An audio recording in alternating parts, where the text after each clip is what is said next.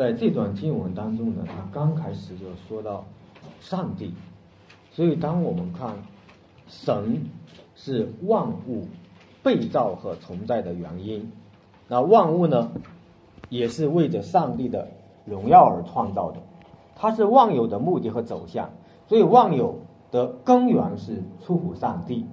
那么我们就知道基督教所信的神。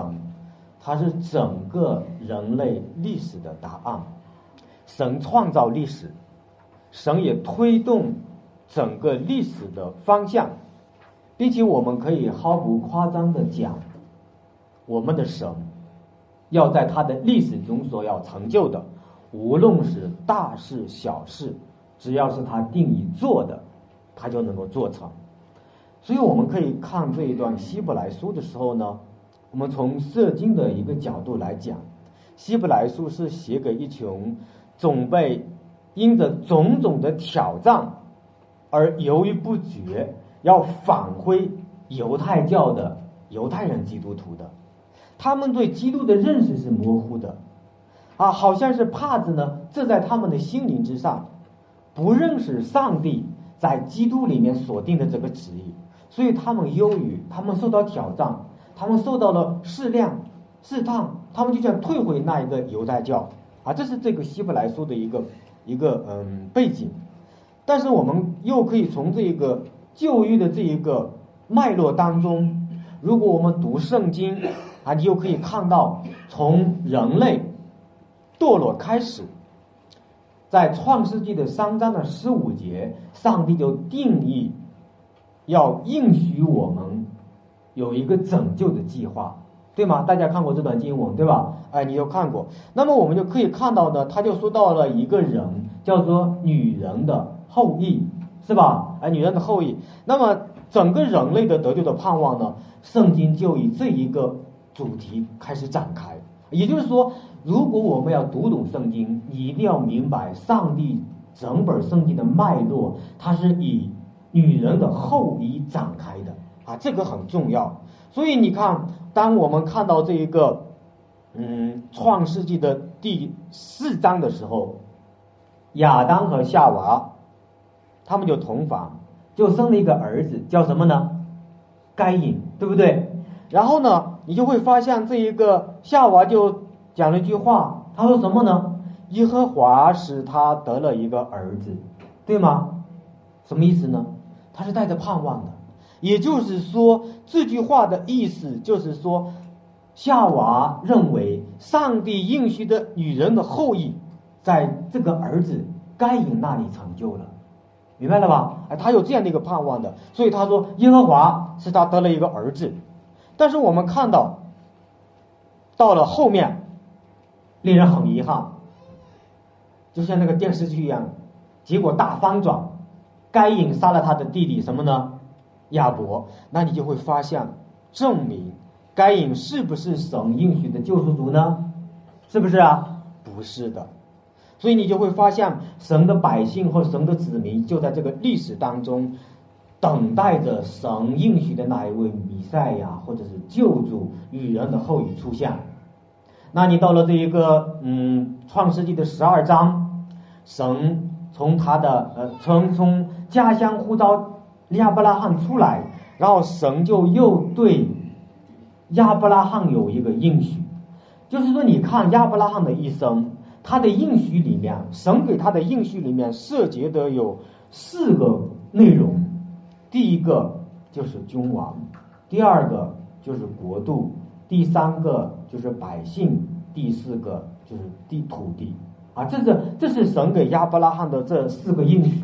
那么这四个应许呢，就是当神要告诉神的百姓，或者整个告诉我们人类的一个答案：上帝要拯救的是一个关乎国度的故事，能够明白吗？哎，这是整本圣经的一个次序。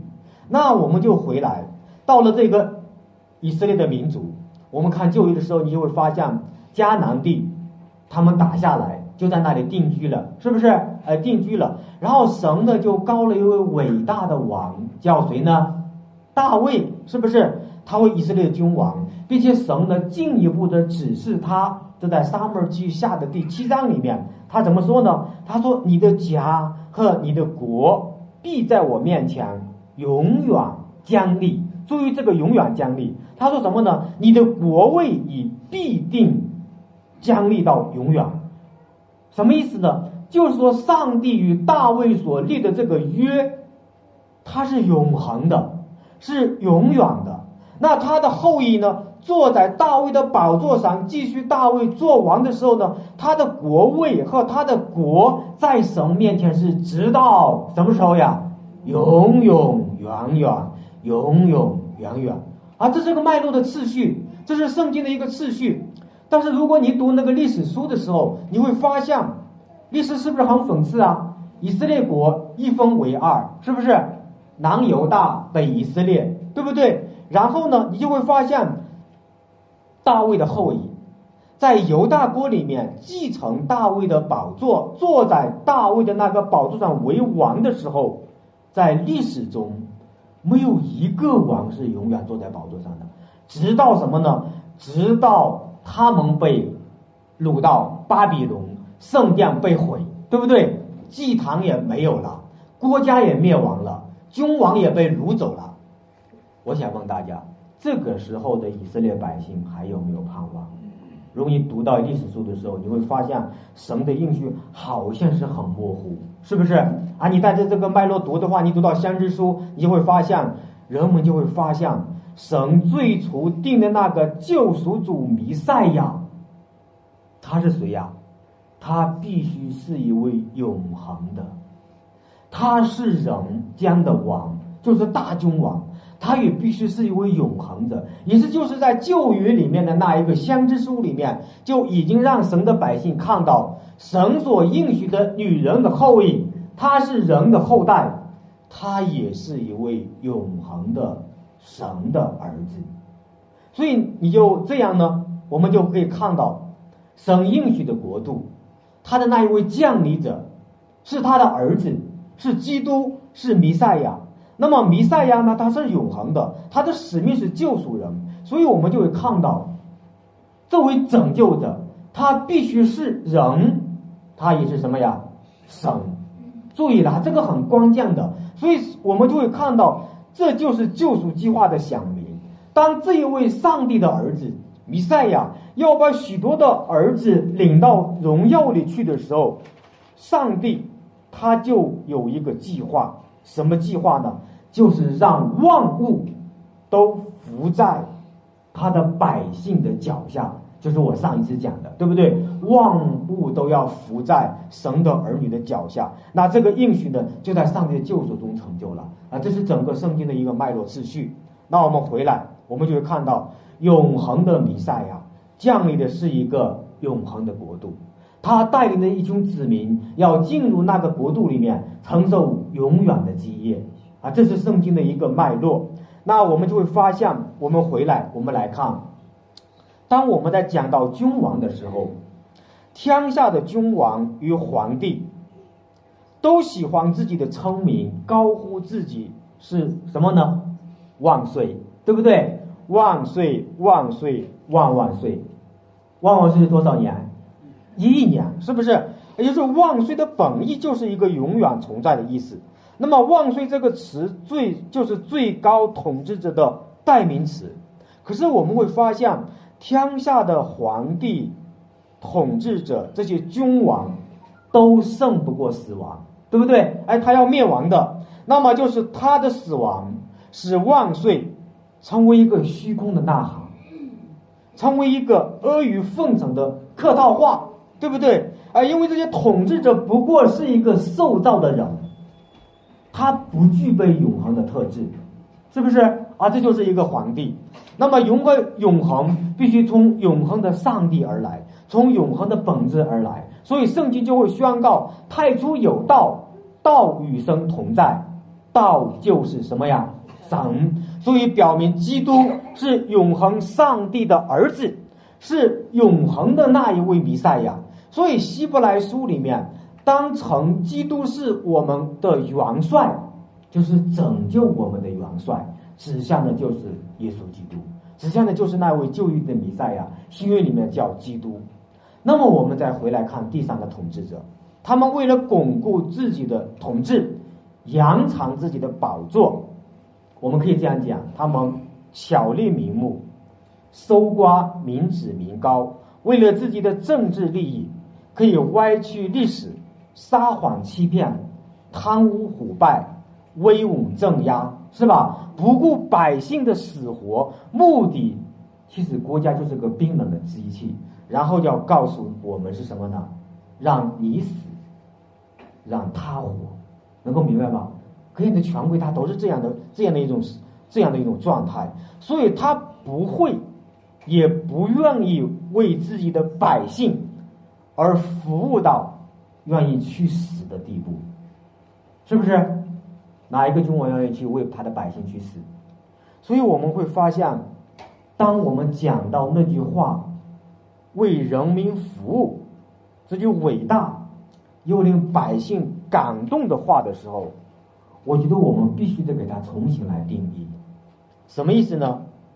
正如圣经上说的，耶稣基督说：“正如人子来，不是要受人的服侍，乃是要服侍人，并且要什么呢？舍命做多人的赎价。”也就是说。一个真正的伟大的君王，是愿意为他的百姓而死。阿门。啊，这是一个君王，所以你就会发现，神差来的弥赛亚，他就是这样的，他就是去完成一个为我们服务到死的那一个使命。如果一个人对你说他是你的王，那要看他愿不愿意为你去服务。并且愿意去为你去死，如果不是，他就是一个假王，或者我们可以说他就是一个假的救主。他在我们面前以服务你的名誉控制你，辖制你做人的权利，恐吓你，使你惧怕他，然后在你面前做王，这就是个假弥赛亚，这就是从魔鬼来的王。所以我们可以看到，一个真正的弥赛亚，救我们的元帅，他是因受苦得以完全，是因受苦得以完全，本是何以的？那么我们看到神所差来的他的儿子救主弥赛亚，在世上做人的时候，他虽然是天上的王子，他是整个宇宙的大君王，却在地上没有享受。做人的特权，他道成肉身进入这个世界，以创造者的身份做人类的拯救工作。神进入被限制的范围当中，他没有享受被造人性当中的该享受的一切。他以人的样式顺服上帝的旨意，出生在马槽，是不是？他死的时候呢，是在十字架上。他壮年的时候呢，被定罪；他降壮的时候被定死。他为我们流了血，舍了自己的生命，放弃自己一切的权利，没有享受特殊的津贴和特殊的待遇，反而为他的百姓去死，这才叫真正的为人民服务。这就是福音。所以，我你会发现，福音是什么呀？福音是为人民服务，是为我们去死，这就是福音。没有天下没有这样的特权，是吧？天下没有一个权柄享受特权，却还为他们去死。世上的权柄只注重他们怎么样去活，你怎么样去死，你要为他去效力。他只看重如何。他怎么样从你的身上得利？他不考虑他怎么样去来服务你。哎，我不知道大家知道不知道，你花的每一分钱里都在为国家上税，你知道吗？你可能没有感觉到的时候，你已经给国家上税了。所以你就会发现，这个国家他不是为你在服务的。但是江夏的君王，他没有一个愿意为你去死的。那么，我们的基督，你就会发现，他愿意为我们去死。所以，弥赛亚救我们的元帅，上帝的儿子以人的身份在地上经历试验，顺服到死，一直到十字架。基督的一生就是经得起考验的人生。亚当失败了，基督却得胜了，所以他彰显了神造的人的那个完美的样子。所以圣经上称他是完全的，圣经称呼他是合一的，是一个完全合格的救主。那么我们就要思考，其实这一段经文里面，他讲的什么意思呢？他讲的就是神成为人。也就是说，这一段经文讲的就是道成肉身，生从天上来到了被造界，是宇宙当中最谦卑的一个行动。我用一个生活中的，我们我们用用一个社会上发生的事件来举例说明啊。在二零一八年的时候，全国有考生有九百六十六点八八万考生。河南的考生呢，超过了十分之一，有九十八九十八万多。那么北京当时的考生是六点三万。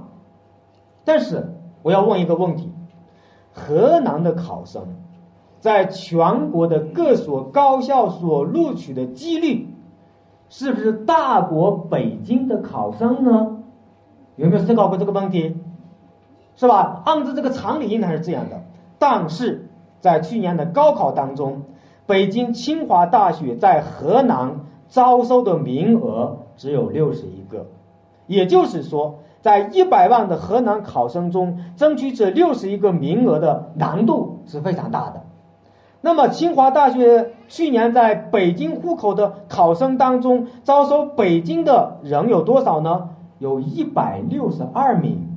换句话说。河南考生考入清华的难度是北京考生的四十一点四七倍。那么，为什么会如此呢？因为户口不一样，明白了吧？北京户口意味着它的竞争力相对要小一点，是吗？那么这也就意味着说，户籍就成为高考考生成功的一个捷径，因为有这样的一个捷径。就催生了一部分高考的移民，他们为了取得更好的机会，就选择了竞争压力更小的省份参加高考，这样可以获得进入大学的好机会。我要表达什么？我要表达的是，拥有北京户口是一件特别重要的事情，是不是？没有一个北京户口愿意挪移成河南人，是不是？每个河南人，每个山西人，每个西藏人，可能都想成为什么呀？北京户口，所以就应了一句古话，哎，古话俗语：人往高处走，水往什么呢？低处流。我们传统的文化都是想的是从人下人要到人上人，对吗？哎，但是我们看一看基督，他基督是怎么做的呢？基督告诉我们。他是从天上最高的地方来到了什么呀？地上最低的地方，这是什么呀？这是福音，这是恩典，这是道成肉身。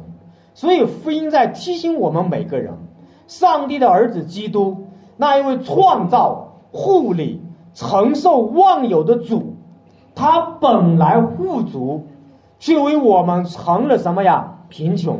他原本在至高处，却为了我们来到了十字架那个我们不愿意去的地方。他从圣洁的地方，为了拯救我们，来到一个污秽的地方。他从创造的地方，来到了受造的地方。他从掌管自然界的那一个规律的地方，到了那一个被限制在这个规律之下。福音在提醒我们。神的儿子这次超然的降杯，想明了上帝对我们不变的爱。所以我们可以看到，这一个降杯的背后，是上帝对他子民的应许不变，他对我们的慈爱不变啊。所以从这里面，你就可以看到，如果说北京的户口是我们人成就梦想的捷径。那么河南的考生都愿意成为北京户口，是不是？但是你会发现，救恩这么做成的，救恩是从一个高的地方来到了一个低的地方，从一个荣耀的地方来到了一个卑微的地方，啊，这是福音，这就是道成义的呃道成肉身的意义。所以十字架也再次的提醒我们：中容以强，必有谦卑。道成肉身的君王，骑着骡驹，是吧？谦卑的进耶路撒冷城，至高的君王卑微的来到各个他山，让他的百姓来杀死他，让他的百姓来侮辱他，让他的百姓来嘲笑他，这就是最大的降卑，最大的谦卑。乡下的君王不可能这样，你讽刺他一下，他都以颠覆国家政权罪把你给抓起来，对不对？是不是？看看我们的主。你会发现，这个天上的君王和地上的君王是何等的、何等的这个差别大。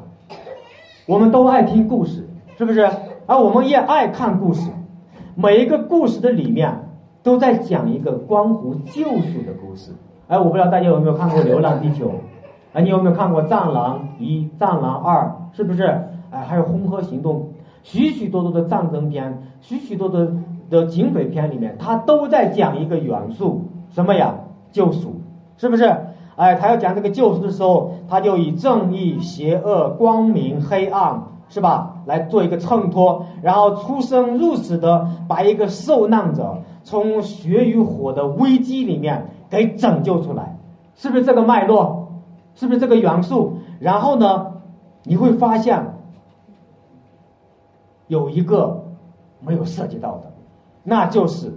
所有的拯救的故事，从来没有涉及到成圣这个话题。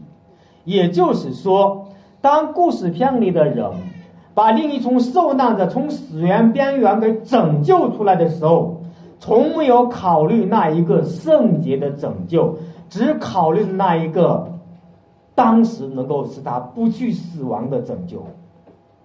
这是什么意思呢？这就是世俗的文化。所以，圣经在讲到拯救时，他讲了一句什么话呢？分别为圣，得以成圣的和那成圣的都出于一，表示我们这群被救赎的人是被上帝所分别为圣的一群人，是不是？那就意味着拯救的意义在于相让你成圣，相让你圣洁。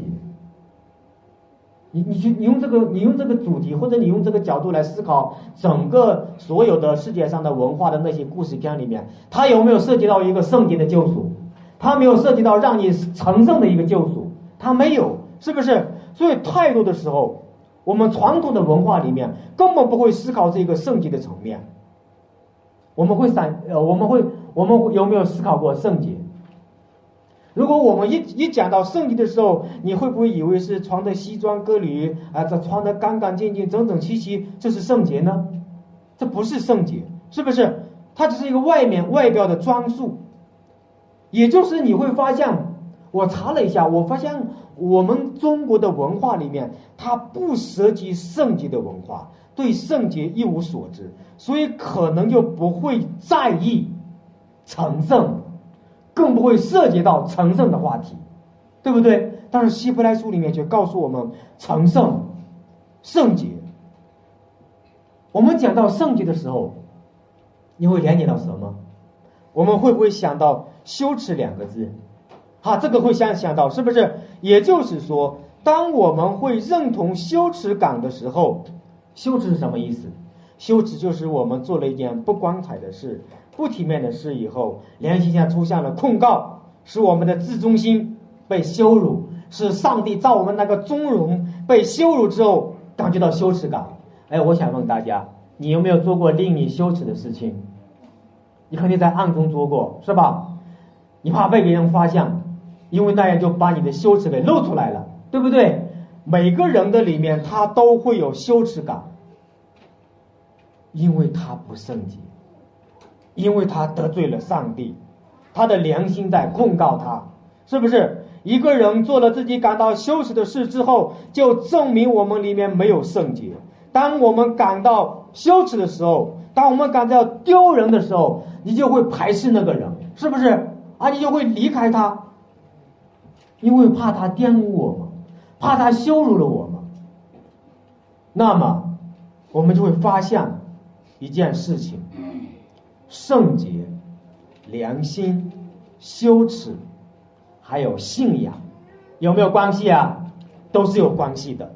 所以圣洁呢，就会涉及到其实道德上的。并且圣经上涉及到这一个圣洁的时候呢，它也是关系到这个信仰的，因为圣洁与上帝有关系，因为生是什么呀？圣洁的神，那么圣洁呢就涉及到信仰，圣洁都涉及到我们的心灵的世界。当一个人做了不可告人的事的时候，如果事情败露，他就会羞愤难当。我们每个人都做过令人羞耻的事。是不是？只是别人不知道，但是上帝知道。在这个意义上，每个人在上帝面前，是不是让上帝感觉到羞耻？是不是？就是说，每个人在这个意义上，每个人都是被上帝感觉到羞耻的，因为我们得罪了上帝。所以在旧约里面，神要求人过一个圣洁的生活。立为记里面各样的礼仪，都是涉及到要求人过一个分别为圣、圣洁的生活。神用祭司的血，把不洁的人分别出来，让他们进入一个新的关系，和神降临一个立约的关系，成为一个赎生的子民，成为圣洁的子民。所以希伯来书里面讲了一句话，令我就很感动。他说什么呢？所以他称他们为弟兄，也不以什么呀为耻。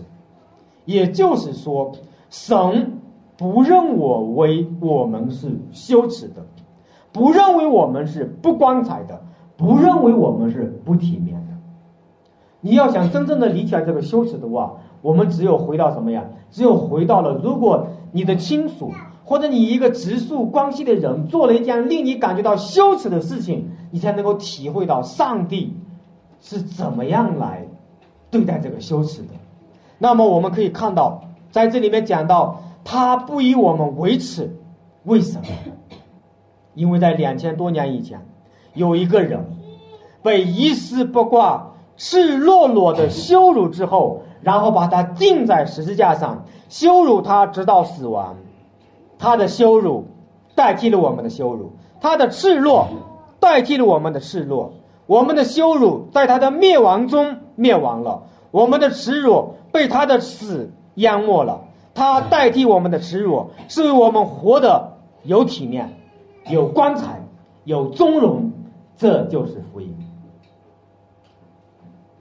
我们有没有感觉到你被上帝的恩典、被上帝的福音所托住、被牧养、被光照？因为在耶稣的时代，拿撒勒这个地方是一个名不见经传的小地方。基督的门徒拿当业也藐视他老师的出生的地方，说了一句话。他说什么呢？拿撒勒能出什么好人？表示在那个地方是被当时的那个时代所藐视的，是被嘲笑的，是不以为然的，是不是？耶稣来到自己的家乡传道，他家乡的人也是这样藐视他。这不是木匠的儿子吗？是不是他母亲不是叫玛利亚吗？他妹妹们不也都在我们这里吗？家乡的人因着他而跌倒，因着他而感觉到羞耻。可是谁能够想到，弥赛亚他们的救主，真正的就是从这个不起眼的地方出来的这位伟大的君王，以忍耐、怜悯、仁慈的心接纳那一个看他为羞耻的人，称他们为我的弟兄。我的姊妹，求上帝真的是光照我们，所以这个接纳就发生了一件事情，什么呢？我们在伟大的上帝面前，一同与基督做上帝的儿女，一同为后世自成复生的基业，承受那一个永恒的产业的时候，基督的十字架使我们余生降临了一个新的关系。基督的舍身流血，接近了我们的羞耻，使我们能亲近这位上帝。这就是一个生命的共同体，这就是教会。所以我们在一个生命的共同体当中，神的儿子基督接纳并且愿意为我们做见证，承认并认可我们与他的关系，承认认可我们与他圣洁上有份，承认我们与他这位君王有份，承认我们与他这位尊贵有份。所以，上帝不以我们为耻。当我们认可身边的一位弟兄姊妹的时候，那也是代表着基督对他的接纳和认可，是不是？基督不以我们为耻，有圣灵在他的生命当中接纳做见证，在一个属天的奥秘当中，神的灵与我们同在，神接纳我们，所以我们就会发现圣经上他写了一句话，他说什么呢？我要将你的名传于我的弟兄，在会中我要颂扬你，这是什么意思呢？这是他用的圣经里面旧约里面的一句话，就是在诗篇的二十二篇。因为在诗篇的二十二篇整个旧约里面，他都是在写弥赛亚，所以在诗篇的二十二篇的第三节，他讲了这样一句话，他说：“当你是圣洁的，是用以色列的赞美为宝座的神。”这弥赛亚诗篇完全就应验在基督的身上，基督成就的救赎的功劳成全在百姓身上的时候。他把这群神的儿女带到上帝的面前，所以西诗诗篇的二十二篇的二十二节呢，就写了这样一段一段的话：基督以相知的身份，将上帝的名传于他的百姓，传于他的弟兄姊妹，就是神的子民，就是教会，就是这个属灵的生命共同体。在会中，我要颂扬你。基督和神的子民一同在会中敬拜上帝，也就是说，你有没有想过这件事情？当我们在敬拜上帝的时候，基督与我们同在，我们在一同在谁呀？敬拜那一位伟大的神。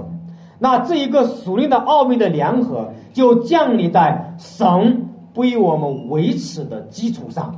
那这种羞耻被基督的宝血接近，所以他服侍。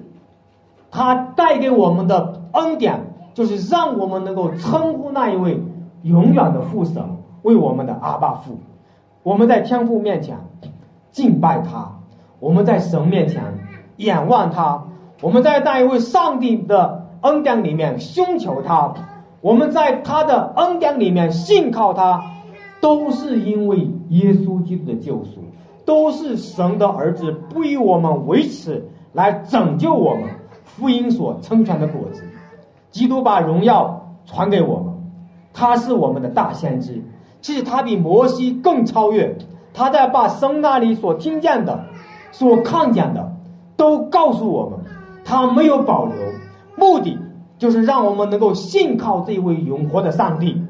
为此，我们就会发现，他需要道成肉身，上帝的儿子，他需要来到我们的中间。成为被造的人，他原来是灵，他需要成为可见、可摸、可听的样子。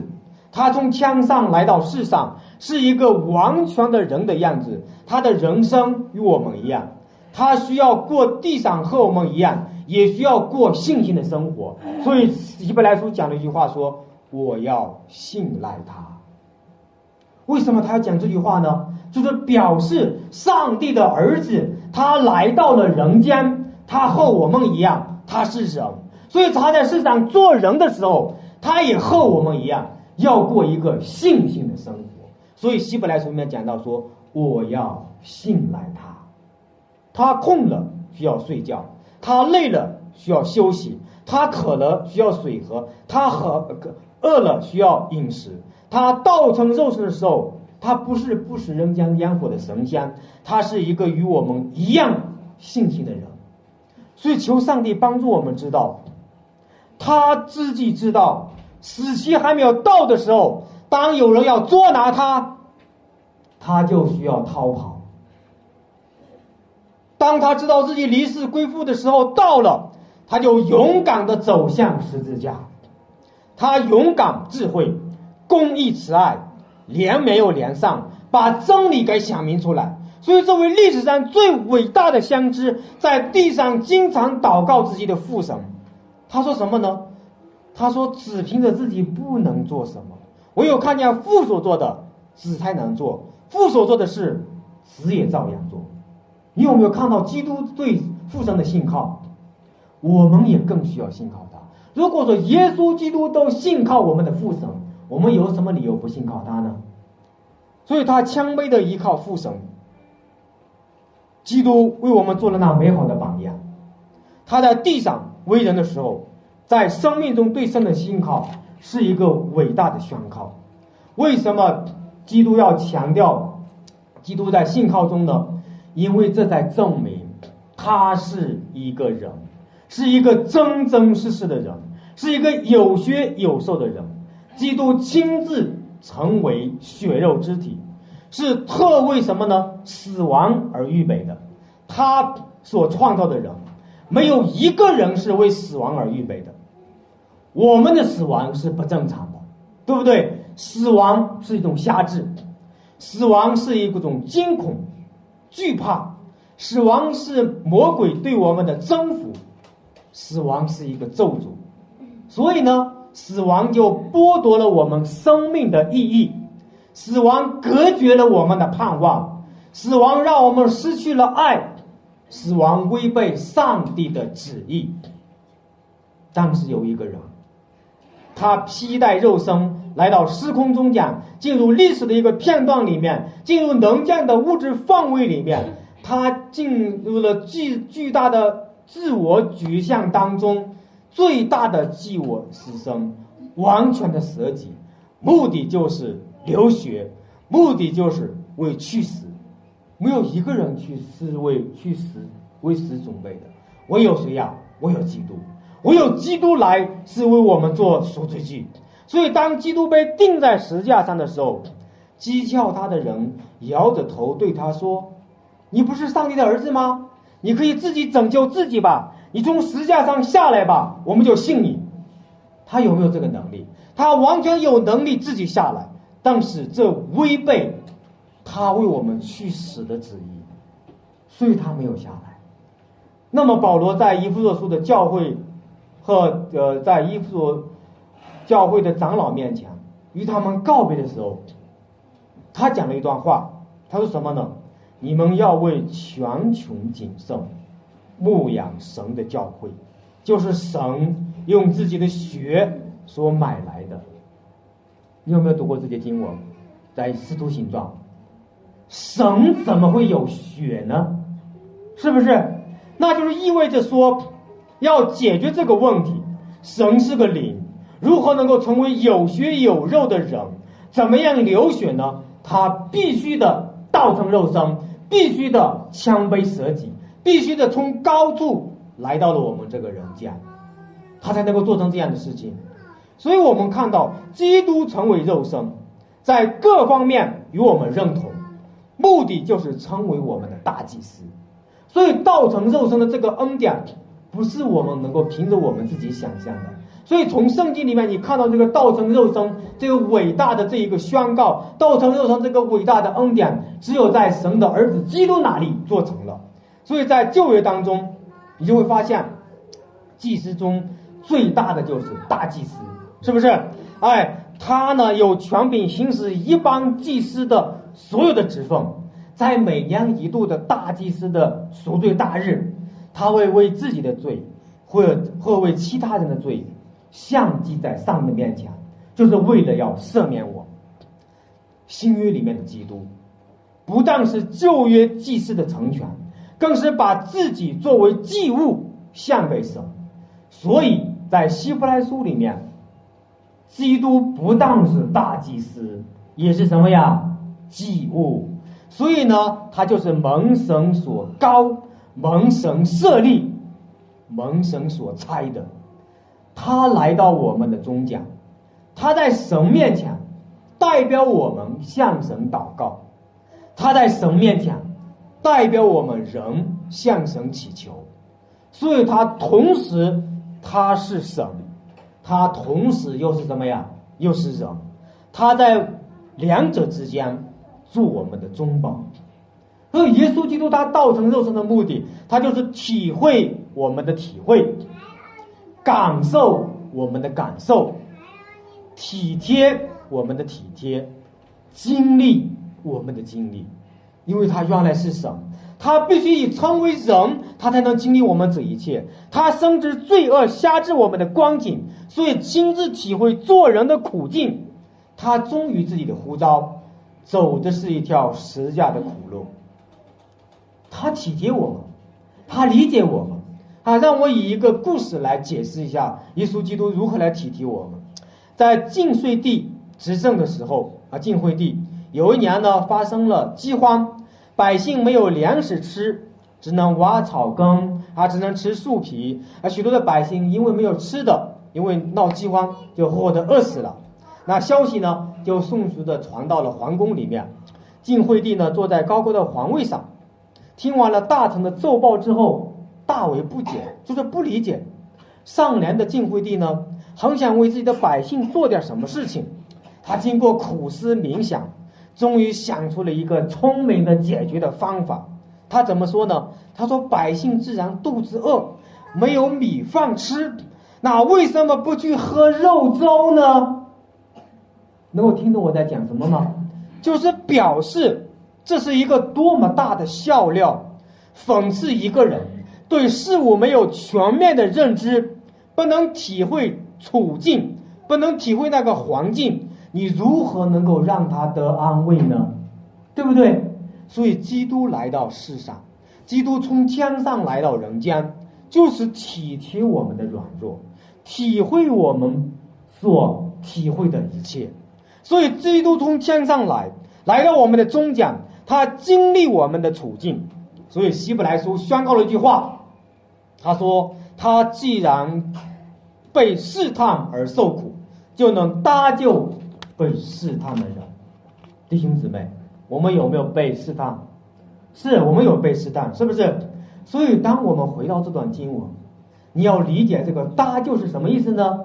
搭救希伯来的原文是主动性的，就是愿意主动去帮助你、救助你、援助你的意思，明白了吧？搭救是这个意思，并且搭救在时态上呢，它是一个过去式，什么意思呢？表示基督早就有这样一个意愿去想帮助你了，明白我的意思吗？啊，就这就是搭救的意思，所以他不是说等你来祈求的时候，我在思考要不要帮助你，而是在没求告他的时候，他在意愿上已经愿意去帮助你了，能够理解吗？能够理解这个搭救的意思吗？那么我们回来，当我们在人生当中，当你被别人抛弃的时候，他体贴你抛弃的这个感觉，他早已准备要接纳你了。为什么？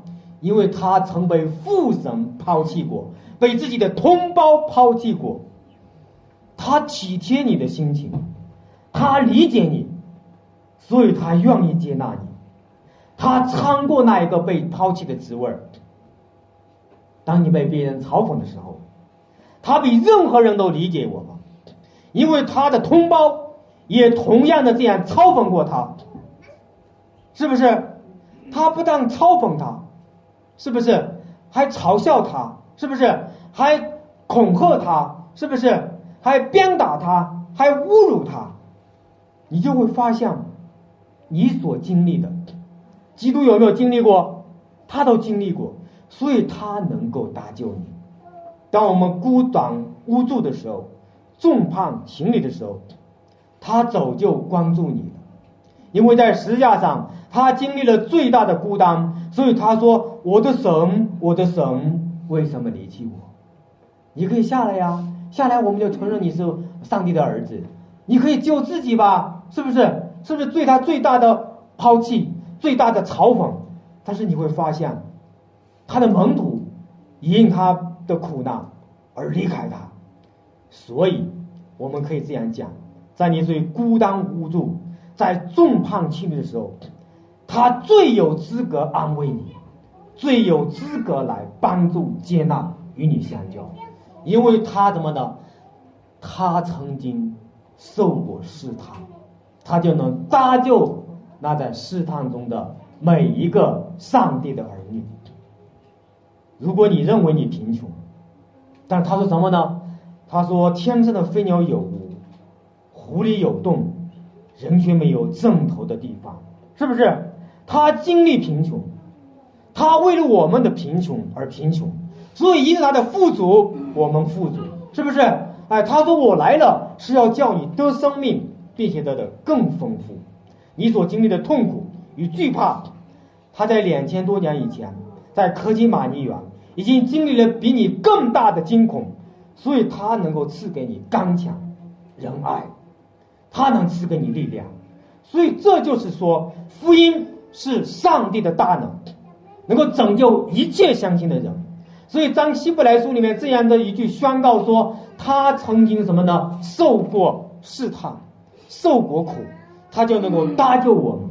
这是他伟大的信信靠。我们对他的信靠，源自于他从天上来到人间，他道成肉身来到我们中间，他愿意谦卑夫妇，咋把福音展现给我们。